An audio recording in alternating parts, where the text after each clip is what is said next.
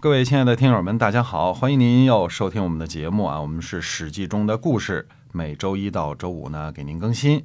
呃，您可以把我们的节目呢分享到身边那些个喜欢历史的朋友中去，让大家一起来听。好，咱们继续的书接上文。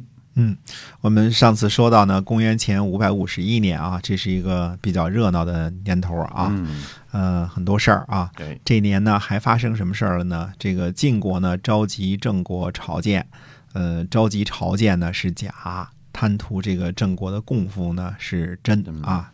郑国的子产呢就回答使者说呢，说晋悼公九年，寡君继位。继位的这个八个月呢，就率领先大夫子嗣呢去晋国朝见，呃，而那次朝见的时候呢，晋国对寡君呢不以礼相待，因为这次朝会呢，第二年呢，我们转投了鲁国，所以才有呢细之战。呃，那楚国时是吧？啊、楚国对，转投楚国了。嗯，对不起啊，这个呃转投了楚国，所以才有细之战。那个时候呢，楚国呢还很有竞争力呢，嗯呃，而且呢，对于毕国呢以礼相待。毕国呢想追随晋国，但是担心呢有大的祸患，呃，而且呢，呃，说晋国无礼，所以我们不能对楚国呢有二心。郑简公四年三月呢，先大夫子乔又追随寡君，晋国呢带着诸侯呢，呃，发动了萧虞之战。郑国呢距离晋国很近，晋国呢是草木，郑国呢就是草木上发出来的气味儿。啊，嗅啊，嗯，有种叫臭啊，臭这 一个字儿啊 这个哪里不敢，哪里敢不保持一致呢？呃，这个时候呢，楚国呢逐渐衰弱了，毕国呢，呃，拿出土地上的出产，加上宗庙中的礼器，来接受晋国的盟约。之后呢，可以说是岁岁来朝，没有朝见的年份呢，也没有一年呢不派使者呢前往聘问。毕国呢，疲惫困乏。哪里敢忘了自己的职责呢？如果能让毕国安定，我们会不断的前来朝见，又何劳贵国下令呢？如果不体恤毕国的忧患呢，用朝见作为借口，最后呢，毕国呢不堪任命，啊、而把郑国呢逼为仇仇，啊、这样的话呢，毕国呢对这件事情呢深感恐惧，哪里敢忘记贵国国君的命令？麻烦这个晋国呢重新考虑一下。这个呃说话呢说的很客气啊嗯，但是呢呃里边不少软钉子，而且我们看这个子产啊，嗯、这个思虑呢非常的周详。你比如说引用什么事情的时候啊，都是告诉你哪年哪年哪年发生了什么事情啊，嗯这个呃有理有据的，呃，并且呢，呃，说话呢，资产说话呢不是特别的偏激，对吧？嗯呃，郑国有错的时候就说郑国的错，对吧？晋国有错的时候呢就说晋国的错，这种交往的这种水平啊，你看资产这个说话的水平呢，呃，非常的高，嗯说明这个资产是个很成熟的人，非常成熟，政治上也非常的清醒啊。那么，呃，整天你们索要财物，逼急了。郑国并不是没有反过来投靠楚国的可能性，这是其中的软钉子啊。这年九月呢，呃，我们接着说郑国的事儿啊。郑国的子张呢得病，子张呢就把一些个封邑啊归还给了这个郑简公。嗯，啊，这是呃子张呢就招来这个家老和这个宗族的人啊，立了儿子叫段，啊，段这个姓段的段啊，嗯并且呢减少家臣，呃，祭祀呢都从简，三年一次的这个叫做阴祭啊，这个阴上的阴阴祭呢，只使用少老，少老呢一猪一羊一牛是太老，只有一猪一羊没有牛呢，这叫少老嗯啊，就是这个祭祀的这个用的这个等级呢减了，只留下呢足够祭祀的土地，其余的土地呢。呃，都归还给了国君郑简公。那么子张说呢，我听说呀，生于乱世，贵而能贫，人民呢没有所求，这样呢反倒会灭亡的呃晚一些。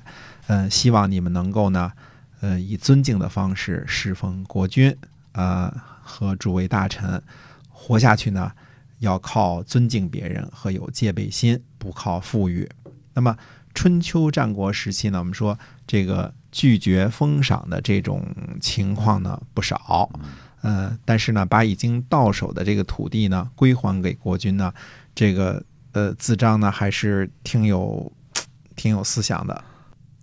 郑国的子乔呢，又叫公孙瓒，他呢是子游的儿子，呃，这个七穆中呢游氏的家督，我们说这个穆郑穆公的七个后代叫七穆啊，他是当中呢这个尤氏的家督。后来呢，子乔的儿子呢尤范继承了这个尤氏一族。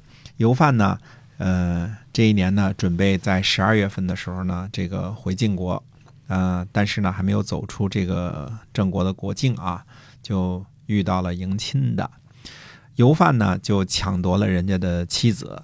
并且在这个抢夺妻子这个地方呢，就住了下来。十一月十四日啊，我们说十二月份是准备去晋国啊。十一月十四日呢，那个被抢的那个女人的丈夫呢，就攻打游犯，并且杀了他，带着这个妻子就逃跑了。那么子展呢，这时候子展是郑国的这个呃，怎么说呢？当政。当政大臣啊，那么子展呢就不立尤范的儿子这个梁，而是立了尤范的弟弟，叫子大叔或者叫子太叔啊。那个大和太这个古文当中是相通的啊。子大叔呢就让他继承这个尤氏一族的这个这个这个财产和封地。因为这个尤良呢，也和他父亲尤范一样呢，呃，作恶多端，人比较品行不端啊。那么子展就说呢，说国家的轻视啊，是国君的副手，民众的主宰，不能不谨慎，请舍弃尤范之类的恶人，然后呢，寻找这个妻子被抢的人啊，让他回到原来的这个乡里呢居住，并且呢，告诫尤氏不要这个呃怨恨报复。呃，告诉他们呢，不要再彰显恶意了。那位杀死游犯的人呢，史书上的名字没提，那可能根本就没名字。嗯，可能就太郎、二郎之类的啊，这个老大、老二之类的。呃，肯定是个普通平民啊。游氏一族呢，是郑国的显赫的贵族，由于抢夺人家新娘子被杀了，对吧？呃，杀了也就杀了。嗯，所以春秋时期啊，这个。贵族当中的绝大多数啊是相当文明的，偶尔出一个像游范或者他儿子这样的人呢，也为其他的大臣呢所不耻。老百姓杀了贵族，呃，因为事出有因，也没有被追究，对吧？嗯。